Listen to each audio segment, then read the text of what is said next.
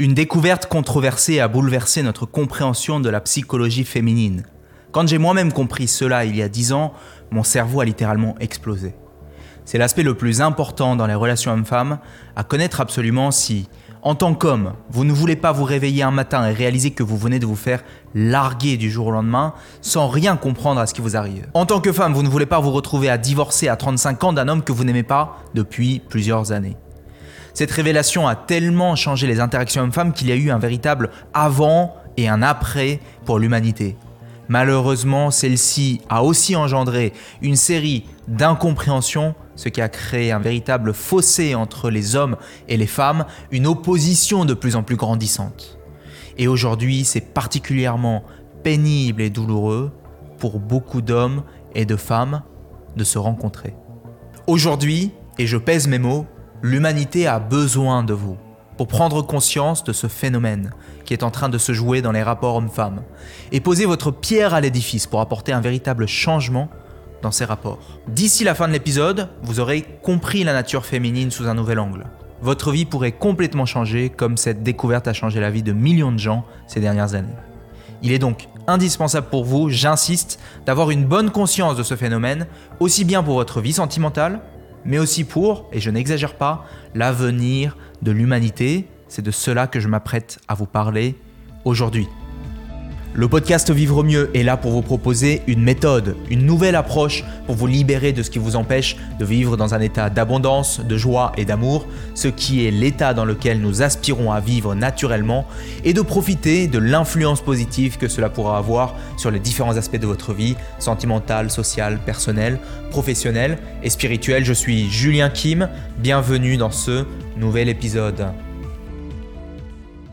La découverte terriblement controversée qui a révélé le fonctionnement de la psychologie féminine et qui est à l'origine du conflit actuel entre les hommes et les femmes est Hypergamy. L'hypergamie. l'hypergamie féminine. L'hypergamie féminine, c'est l'idée que les femmes sélectionnent généralement des hommes avec un niveau de désirabilité supérieur. En fait, de nombreuses recherches menées dans le monde entier, dont une récente étude réalisée par l'Université du Minnesota en 2017, confirment qu'il existe une forte corrélation entre le statut socio-économique de l'homme et sa désirabilité perçue par les femmes.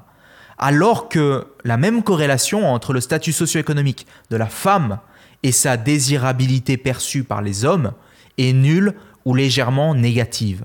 Ce qui souligne la propension des femmes à rechercher et s'accoupler avec des hommes qui sont issus d'une hiérarchie sociale plus élevée. L'idée prise dans un sens plus large, c'est que les femmes recherchent des hommes plus désirables et recherchent des hommes qui sont plus attirants. Il y a donc une tendance pour les femmes à aller avec des hommes qui sont supérieurs en termes de désirabilité. Observez ce graphique. Ce graphique montre que la grande majorité des femmes sont attirées par les 10 à 20% des hommes les plus attirants et ne sont pas attirées par les 80 à 90% restants. Pour soutenir ce point, des études montrent que les femmes considèrent que 80% des hommes sont moins attirants que la moyenne. Les femmes considèrent que 80% des hommes sont moins attirants que la moyenne, alors que les hommes considèrent que 50% des femmes sont moins attirants que la moyenne. Il y a une véritable propension pour les femmes à rechercher les 10 à 20% des hommes qu'elles considèrent comme attirants et les autres qu'elles ne considèrent pas comme attirants. Et ce n'est pas tout. Avec la révolution numérique à partir de la fin des années 2000, il y a eu des groupes d'hommes, des milliers d'hommes qui ont commencé à documenter leur expérience sentimentale dans des forums et sur les réseaux sociaux. Des groupes d'hommes qui ont parfois créé la controverse qui s'intéressait à la séduction. Et personnellement, j'ai suivi ces gens parce que j'étais proche de ces sujets-là déjà début 2010, et ça les jeunes d'aujourd'hui n'ont pas connu, moi j'avais la vingtaine à ce moment-là.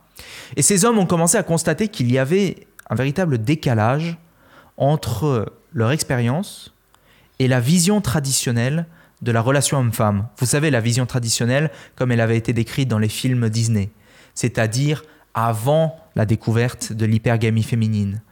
Et à l'époque, la pensée dominante, c'était celle qui disait que l'amour est inconditionnel, que l'amour unit un homme et une femme pour toujours. Que lorsqu'une femme aime un homme, elle reste à jamais avec lui de manière inconditionnelle.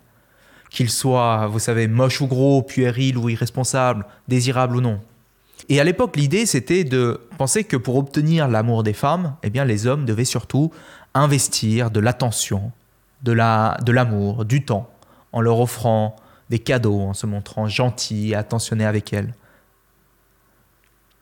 Il y avait aussi cette idée que tout être humain étant différent, chacun ayant ses propres préférences, eh bien, on ne peut pas définir ce qui est désirable, on ne peut pas noter la désirabilité d'un homme sur une échelle entre 0 et 10. Où est-ce que je veux en venir? Eh bien, imaginez qu'un homme vit avec cet ensemble de croyances qu'on vient de décrire, la vision traditionnelle, la vision Disney, et qu'il emmène donc sa copine en vacances, lui achète des cadeaux, il se montre attentionné, mais malgré tout l'investissement qu'il fait sur elle, il ne reçoit pas son appréciation, elle lui refuse toute intimité, et il essaye ça une fois, deux fois, dans plusieurs relations, et ça ne fonctionne pas. Et vu sous cet angle, et parce qu'il a cet ensemble de croyances sur ce qu'est l'amour, le comportement féminin ne fait aucun sens pour l'esprit rationnel et logique de l'homme. Donc l'homme essaye d'utiliser sa logique, son raisonnement, pour comprendre comment la femme fonctionne, comme ce qu'elle ressent, mais ça ne fait absolument aucun sens pour lui. Et c'est alors qu'ils prennent conscience que la psychologie féminine ne peut pas fonctionner comme elle a été décrite par la société. Ils sont forcés de constater que cet ensemble de croyances qui était la norme à l'époque n'est pas représentatif de la réalité. Et c'est ainsi que cette vision est venue progressivement à mourir en laissant place à une nouvelle proposition. Et c'est là que l'hypergamie féminine entre en rupture totale avec cette vision traditionnelle, puisque l'hypergamie féminine, elle nous permet de comprendre que les femmes sont généralement attirées par des hommes de haute valeur, que lorsque leur homme n'est plus de haute valeur, elles s'en vont, elles partent, lorsqu'elles n'éprouvent plus de désir, lorsqu'elles ne sont plus attirées par leur homme.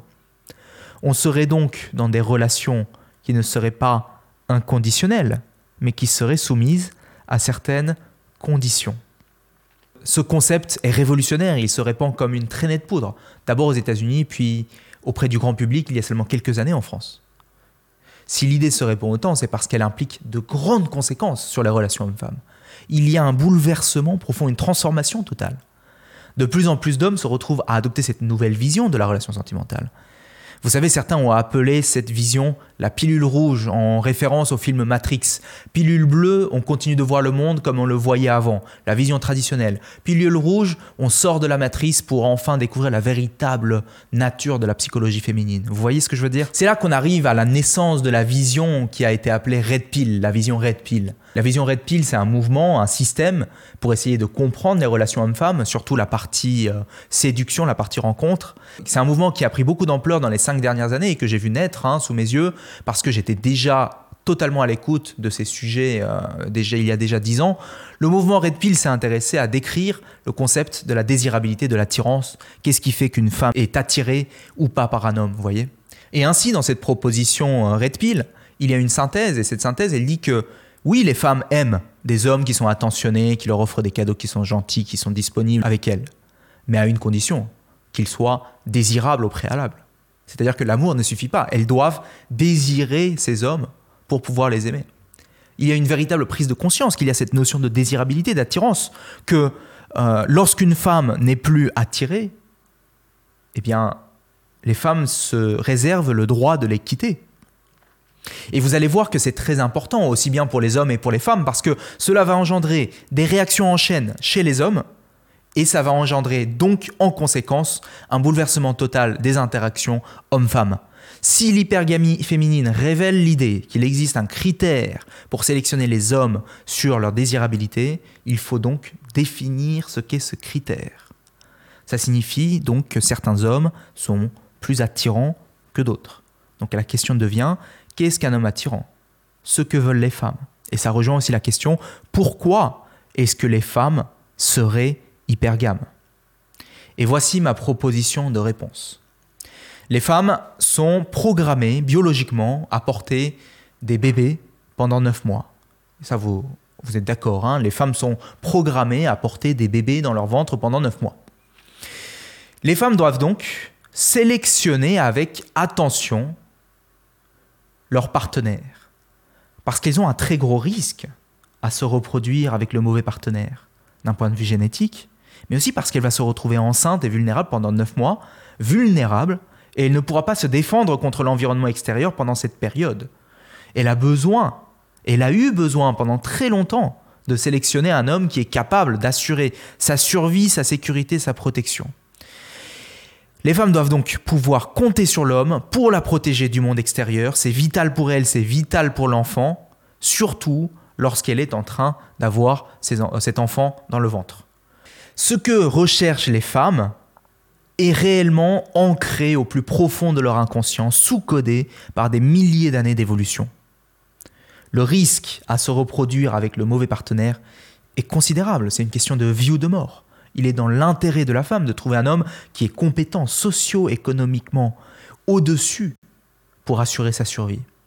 Alors qu'à l'inverse, du point de vue de la psychologie évolutionniste, les hommes ont eux intérêt à rechercher des femmes qui montrent non pas des signes de survie, mais des capacités à donner naissance.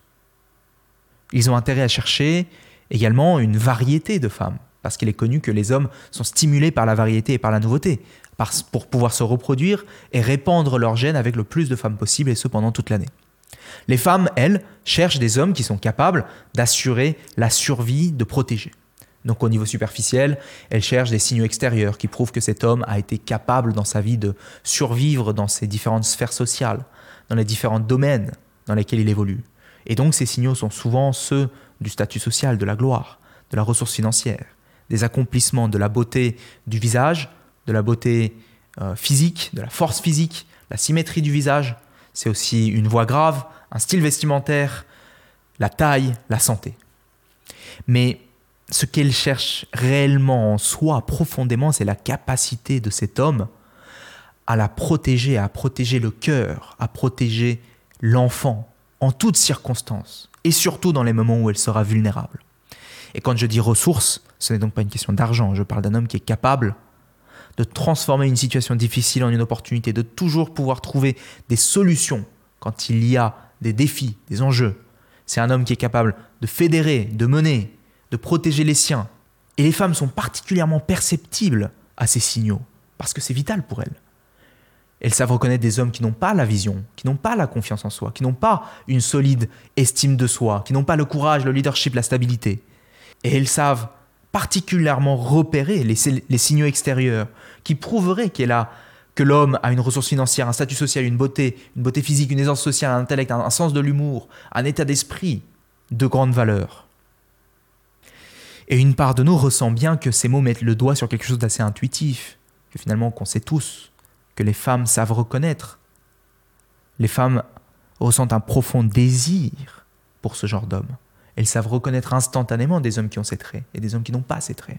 Et cette réalisation, elle est primordiale, parce que c'est le début d'une nouvelle ère, parce que cela a de multiples conséquences. Et c'est aussi malheureusement ce qui est à l'origine d'un mouvement profond dans la relation homme-femme aujourd'hui et qui est problématique, et on va voir pourquoi maintenant. Si vous appréciez ce que vous êtes en train d'entendre, eh bien, je vous invite à considérer le fait de partager cet épisode à quelqu'un qui pourrait en apprécier le contenu. C'est grâce au bouche à oreille que progressivement on fait grossir cette belle communauté de gens qui sont investis dans leur évolution pour eux et pour leurs proches. D'ailleurs, je vous invite à vous inscrire dans notre newsletter dans lequel je vous partage, en plus d'un résumé que je fais de ce que je dis sur les réseaux sociaux, des idées originales chaque semaine. C'est un email par semaine, le lien se trouve quelque part sur cette page. Donc imaginez que vous êtes un homme célibataire et que vous prenez conscience qu'avec l'hypergamie féminine, 10 à 20% des hommes vivent dans l'abondance sexuelle et le restant des hommes n'ont pas ou peu d'accès aux femmes, vivent dans un désert relationnel. Et imaginez que vous êtes un homme qui fait partie de ces 80-90%, particulièrement que vous êtes un jeune homme par exemple, eh bien l'hypergamie féminine produit l'effet d'une bombe chez ces hommes. Ces hommes découvrent que ce sont des hommes de faible niveau de désirabilité. Ils sont, ce sont des mâles bêta, Rappelez-vous, un temps, on évoquait les termes de mal alpha, de mal bêta, qui étaient des terminologies que je trouve très bancales, où on voyait le mal alpha comme quelqu'un de très agressif, un bonhomme, fort physiquement, le plus dominant, vous voyez le genre, et puis le mal bêta comme un homme faible, un mâle fragile, euh, qui était un peu sur le côté délaissé. Eh bien, savez-vous quelle a été la réaction d'une partie de ces hommes qui se sont vus comme étant des mâles euh, bêta? Eh bien, ils ont ressenti du désespoir, ils ont ressenti la frustration, un sentiment d'impuissance, ils ont ressenti la honte et la culpabilité, parce qu'ils se sont vus comme des hommes peu désirables et qui se destinent à ne jamais l'être. Alors ils ont commencé à développer une vision nihiliste, un certain fatalisme, un défaitisme à l'égard d'eux-mêmes, à l'égard de la vie et à l'égard des femmes. Et c'est un désespoir qu'ils ont commencé à entretenir très tôt dans leur vie, au collège, au lycée, comme quoi ça ne sert à rien, qu'ils sont voués à être seuls, il vaut mieux être seul que mal accompagné. Et puis, quand ils ont ce genre de pensée, devinez quel genre de sentiment ils ont envers les femmes. Ils ont un fort cynisme, du ressentiment, ils rejettent les femmes, ils ont de la colère. Et c'est ça la culture des incels. Cette culture de jeunes hommes qui se considèrent comme incapables d'attirer les femmes sexuellement et qui, sont, et qui entretiennent des opinions très hostiles à l'égard des femmes et des hommes qui sont sexuellement actifs. Il y a un fatalisme et une déresponsabilisation. Pourquoi prendre la responsabilité de sa vie si on est voué à échouer? Et c'est une douleur profonde, un sentiment d'impuissance profond que ces hommes entretiennent. Et cette douleur, elle a une influence négative, non pas seulement pour eux, mais aussi pour leur entourage et pour les femmes, en général pour la société. Parce que ces hommes, ils passent à côté de toute la beauté que pourrait être leur vie. Ils passent à côté de toute l'aventure spectaculaire que la vie pourrait leur offrir les instants de joie, les instants d'amour. Ils ne quittent jamais le village natal, ne se lancent jamais dans cette quête grandiose à laquelle ils pourraient pourtant être appelés à embarquer au fond d'eux. Et c'est une mauvaise chose pour leur entourage parce que ces gens sont un poids pour euh, les parents qui doivent porter le poids de ces hommes qui ne sont plus si jeunes et qui sont dans cette communauté, dans cet état d'esprit d'un seul. C'est une mauvaise chose pour les femmes et pour l'humanité parce que on les prive de tout le potentiel que ces hommes pourraient avoir toute la protection, la survie, la prospérité qu'ils pourraient apporter à leur entourage. C'est une mauvaise chose parce qu'à la place, ces hommes développent des pensées négatives à l'égard des femmes. Ils nourrissent un imaginaire diabolisé des femmes. Ils entretiennent des remarques sexistes. Ces gens-là doivent porter leur propre poids. Quelle est l'alternative? Rester à jamais dans le fatalisme et le nihilisme qui les mène à une existence vide de sens? Non, ces hommes, jeunes et moins jeunes, doivent prendre le poids de leurs responsabilités tirer la conclusion essentielle qu'il est de leur responsabilité en tant qu'hommes d'exprimer leurs valeurs, de devenir désirables auprès des femmes. Non pas pour plaire aux femmes, mais pour eux-mêmes. Et c'est d'ailleurs ce que l'autre grosse portion des hommes ont fait lorsqu'ils ont découvert l'hypergamie féminine, lorsqu'ils ont découvert qu'ils faisaient partie des 80-90%. Ils ont senti le défi les appeler. Ils ont pris conscience qu'ils pouvaient devenir des hommes de haute valeur, comme on disait. Ils se sont lancés dans une quête, ils ont été animés, ou bien par la colère de ne pas être à la hauteur, le désir d'évoluer, le courage de se lancer, la volonté d'être le meilleur. Ils ont entendu qu'aucun homme n'était condamné à rester célibataire, qu'aucun homme n'est condamné à rester repoussant, laid, peu attirant, que tout homme peut travailler sur lui pour être attirant, que tout homme peut travailler sur son état d'esprit, sa façon d'être, sa compétence, son rôle dans la société, sa capacité à générer des ressources, son aisance sociale, ses habitudes. Que le plus moche des hommes, physiquement, peut devenir attirant en faisant tout ça. Et que si en plus il travaille sur son charisme, son style, son physique, alors il peut atteindre tous les sommets. Il découvre que tout homme porte en lui un grand potentiel de devenir un homme de grande valeur. Parce que la plupart des choses qui font qu'un homme est désirable, oui, ils peuvent les cultiver, ils peuvent travailler sur eux. Ils peuvent aller à la salle de sport, ils peuvent faire de l'argent, ils peuvent. Et donc ils se lancent dans cette quête, ils font preuve de courage, de discipline, de volonté, et c'est une bonne chose, n'est-ce pas? Oui, c'est une bonne chose, mais attention seulement, voilà, combien parmi ces hommes font cela pour les mauvaises raisons? Combien parmi ces hommes sont des hommes blessés par les femmes qui font tout ce qu'ils peuvent pour reprendre le pouvoir. Ils sont allés à la salle de sport, ils ont séduit des femmes, ils ont obtenu la gloire, ils sont devenus riches, ils ont fait toutes ces choses, mais ça n'a pas suffi pour leur apporter la tranquillité d'esprit. Le mouvement Red Pill a créé une armée d'hommes issus souvent de milieux modestes, en quête de réussite, qui travaillent sur eux, mais qui s'isolent socialement, montent des business parfois douteux, entretiennent pour un certain nombre une certaine frustration, une certaine tristesse intérieure, et ce qui les distingue des incels, c'est leur coquille d'hommes accomplis, de bonhommes. Hein, de combien de combien d'hommes à l'apparence hyper masculine sont frustrés et en colère à l'intérieur? Ils sont toujours en réaction à la nature féminine. Ils sont en réaction avec la nature féminine, avec parfois un désir de vengeance, de reprendre le contrôle, de gagner sur les femmes, vous voyez? Et le mouvement Red Pill, c'est souvent la matérialisation de la frustration et la colère de l'homme blessé. C'est une revanche qu'ils cherchent à prendre sur les femmes. Enlevez-leur l'apparence de bonhomme et leur insécurité profonde est toujours là. Ils ont toujours profondément peur que leur femme finisse par les quitter pour un homme plus désirable qu'eux. Et cette idéologie de fond est en train de nourrir toute cette mouvance développement personnel, entrepreneur, business, indépendance financière, qui a fleuri avec TikTok et les réseaux sociaux ces dernières années. Et c'est ça le véritable problème aujourd'hui dans la relation homme-femme. Parce que cette réaction a créé une véritable fracture entre les hommes et les femmes.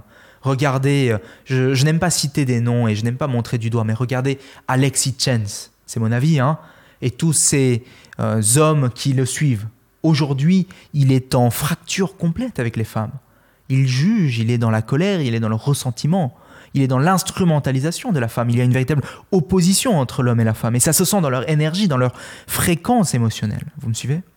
Et c'est une mauvaise chose. Pour ces hommes-là, parce qu'au fond, ils sont toujours blessés, ils se sentent toujours seuls et en réaction face à des femmes, en réaction face à une société, et en réaction face à une société dont ils veulent s'échapper.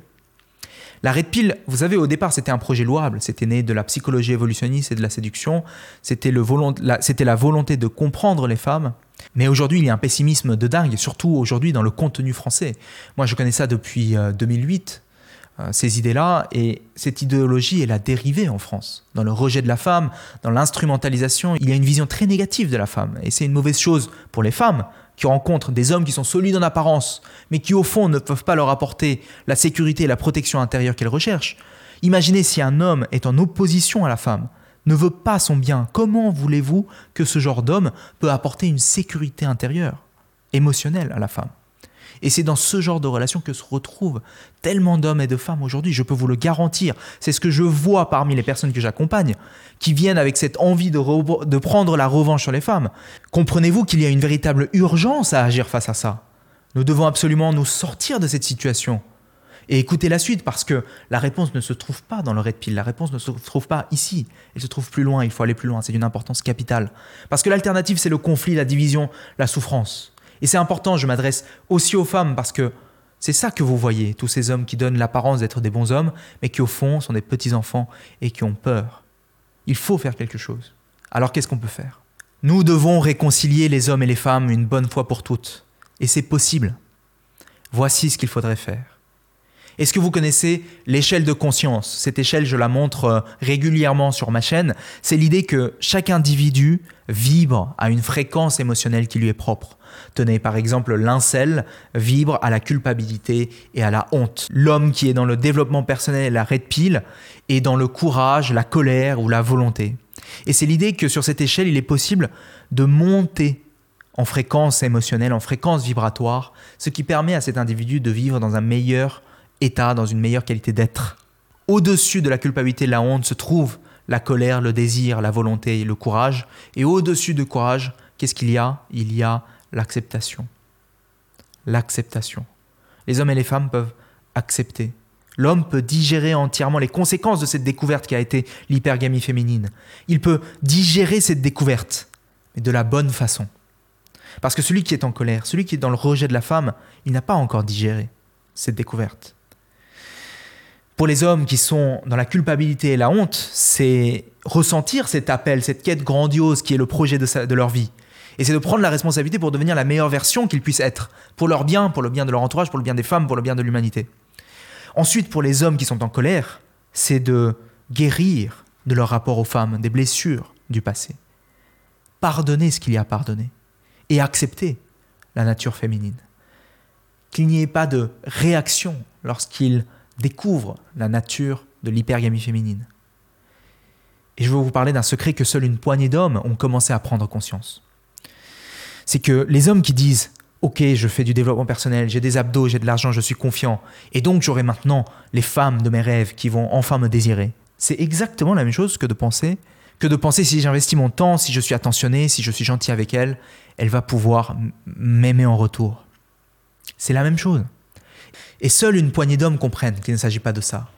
Non, il s'agit d'accepter, il s'agit de digérer, il s'agit de connecter à un niveau profond avec la nature féminine.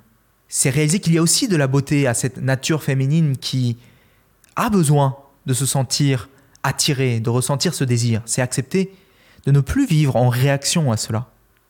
L'alternative, c'est de continuer de vivre en réaction et de nourrir cette colère, ce sentiment de honte et d'entretenir des pensées négatives à l'égard des femmes et devinez les résultats que vous obtenez quand vous entretenez ce genre de pensée. Vous comprenez que vous ne pouvez pas avoir de résultats positifs. Non, ce n'est pas la bonne solution. C'est quand les hommes seront en paix avec les femmes que le masculin pourra, dans toute sa splendeur, surgir. Un masculin qui est protecteur, responsable, visionnaire, aimant. C'est lorsqu'ils auront entièrement digéré cette réalité, entièrement accueilli la nature féminine, que ces hommes pourront avoir des relations complètes et pleines. Les femmes ne sont pas des ennemis, elles ne doivent pas être euh, craintes ou haïes. L'acceptation. En acceptant, la femme peut se connecter avec sa véritable nature, célébrer, incarner sa féminité, prendre conscience de sa nature, euh, à se sentir attirée et à désirer des hommes qui sont de grande valeur. Et en acceptant, elle peut faire preuve de compassion aussi pour ces hommes qui sont en train de faire tant d'efforts pour devenir une meilleure version, quelque part aussi pour les protéger, malgré les blessures, malgré les mots blessants qu'ils peuvent vous projeter sur vous. Parce que quelque part, peut-être qu'on peut se réaliser aussi que ces mots blessants sont en fait des mots d'amour. On peut arriver à un niveau de compassion dans lequel on peut arriver à voir des hommes qui vous insultent, avec les pires noms imaginables et possibles, comme un message de je suis tellement blessé, j'ai tellement besoin d'être aimé, je veux tellement vous aimer que je vous déteste et que je vous envoie toutes ces émotions désagréables, que toutes ces insultes. C'est voir et prendre conscience que tous ces hommes sont en train de cheminer pour trouver la conciliation avec ces femmes. Ils sont en train de faire tout cela pour vous offrir cet espace de sécurité dans lequel vous pourrez rayonner. Et en pardonnant, les femmes peuvent guérir et s'ouvrir à nouveau à la masculinité. Les hommes ne sont pas des ennemis, ils ne doivent être ni craints ni haïs. Et lorsqu'on aura accepté, on découvrira en rétrospective que fondamentalement, la découverte de l'hypergamie féminine, eh bien ça aurait été une belle étape. Ça aurait permis de réveiller les hommes, de les pousser à donner le meilleur d'eux-mêmes, pour les femmes, mais aussi pour eux-mêmes et pour l'humanité. Pour les femmes, eh bien, ça aurait permis d'avoir une meilleure compréhension de leur nature, de célébrer leur nature, de comprendre la réalité aussi parfois ingrate pour la plupart des hommes euh, qui sont en train de vivre, le rejet permanent, euh, l'indifférence générale, et être en compassion avec cela. Et ainsi réunir les deux euh, polarités. Mesdames, Messieurs, il y a aujourd'hui un véritable conflit qui se joue entre les hommes et les femmes. Mais il y a un espoir, il y a une possibilité. Cet espoir, c'est de prendre conscience, c'est d'accepter, c'est de faire la paix. Donc je lance un appel.